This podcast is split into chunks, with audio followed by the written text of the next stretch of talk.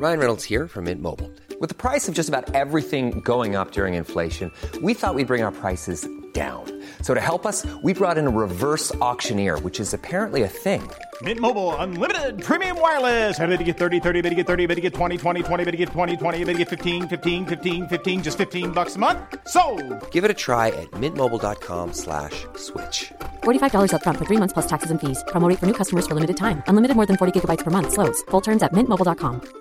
Hey, it's Danny Pellegrino from Everything Iconic. Ready to upgrade your style game without blowing your budget? Check out Quince. They've got all the good stuff shirts and polos, activewear, and fine leather goods, all at 50 to 80% less than other high end brands. And the best part? They're all about safe, ethical, and responsible manufacturing. Get that luxury vibe without the luxury price tag. Hit up quince.com slash upgrade for free shipping and 365 day returns on your next order. That's quince.com slash upgrade.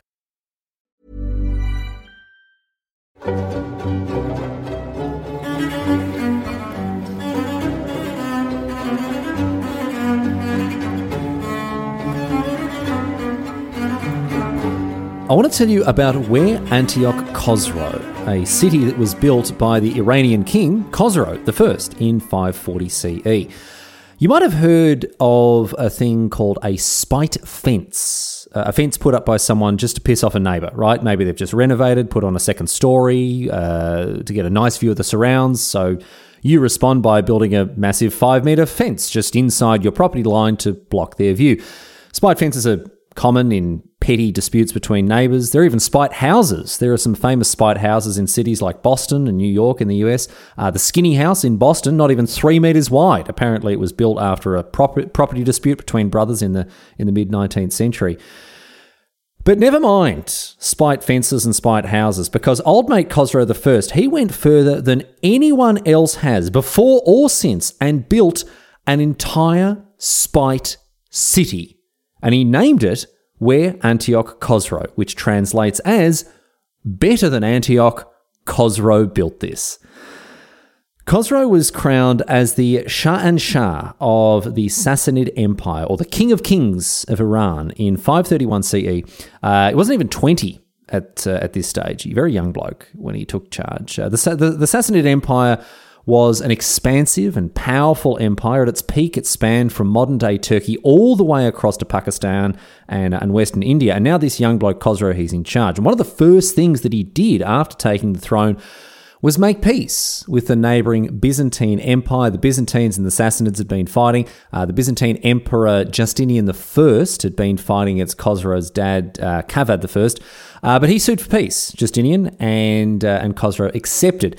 But because the Sassanids were kicking the Byzantines' asses up and down, peace came at a steep cost for Justinian. One of the conditions was that the Byzantines pay the Sassanids 5,000 kilograms of gold.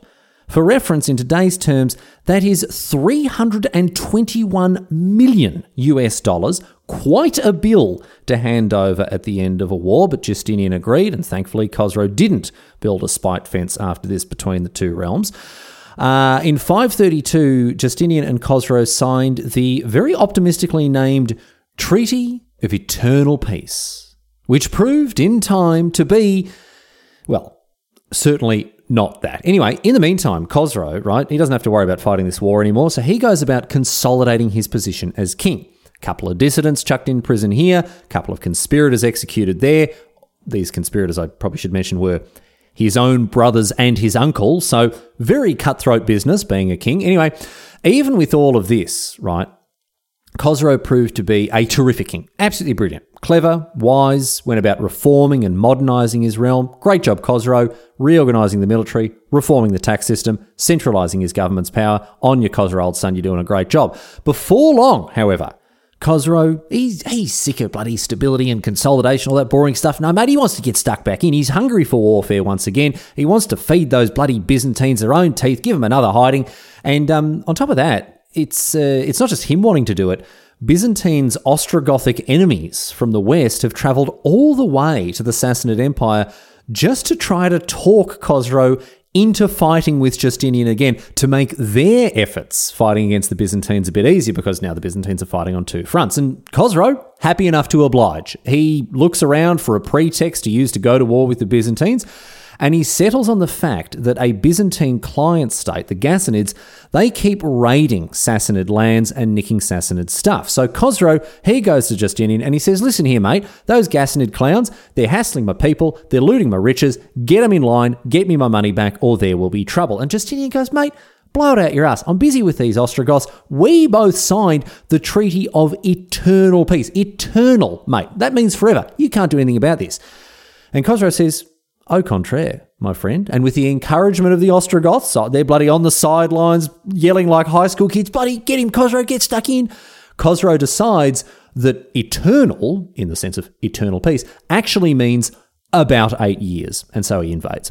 The Sassanids march into Byzantine held Syria. They march right past all the Byzantine fortresses to the city of Sura, which they captured and sacked before moving on to the next city, Hierapolis.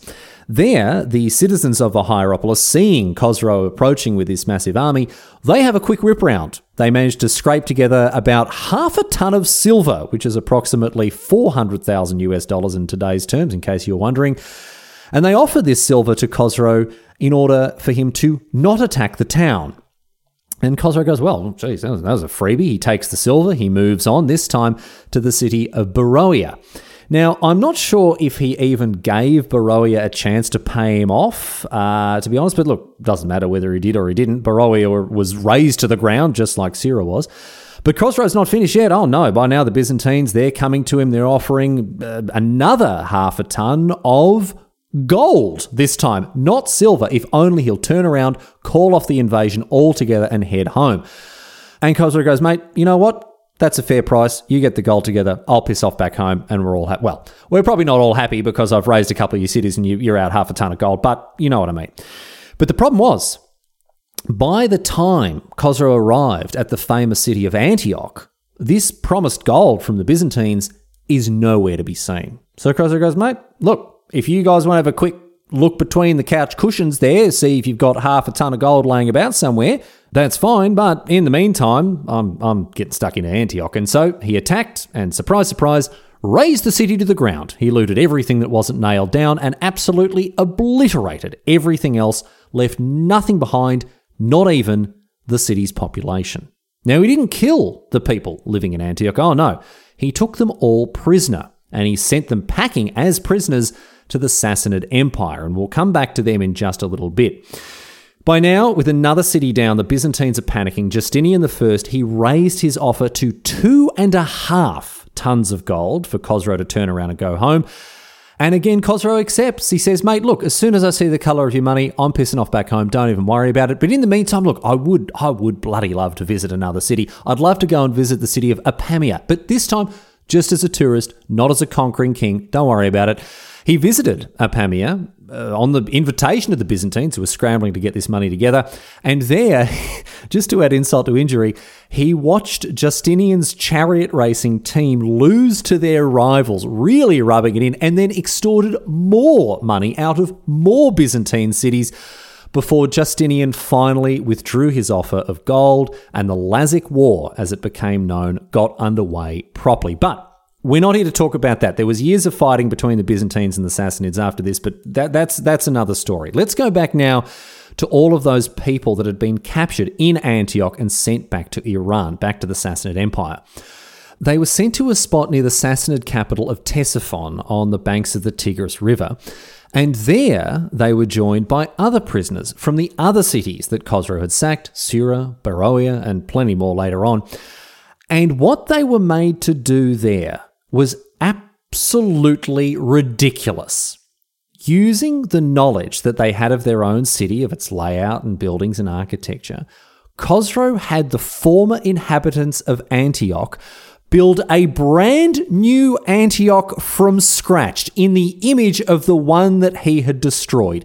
The city apparently was designed to be as identical as possible to the one that had been sacked, right down to the Roman baths, the circus, the hippodrome, and best of all, Khosrow had this city built, right, as a, as a, as a new and improved version of the old one with the explicit intention of tempting all of these displaced people to stay in it. So the city would truly live up to the name that he gave it. That name, as I said, Weh Antioch Khosrow, better than Antioch, Khosrow built this. Just so everyone would know who built Antioch 2.0, the all new, all singing, all dancing Antioch, bigger and better than, well, actually, no, not bigger, exactly the same size, right? That was the whole point, but newer and brighter and cleaner than ever before.